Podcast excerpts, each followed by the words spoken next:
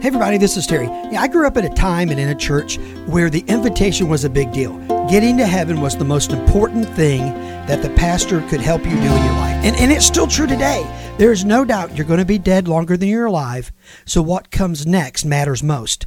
But here's what we forget sometimes God wants you to have a great life in the now. He wants you to enjoy every single day that you're here. Listen to what he says in Proverbs 4:10. Now hear this, my son.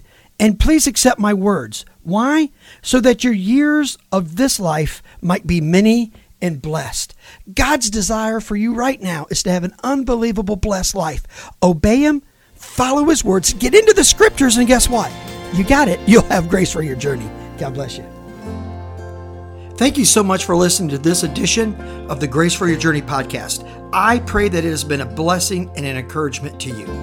Pass it around if you think it would help somebody. And we look forward to you dropping by again for another episode of the Grace for Your Journey podcast.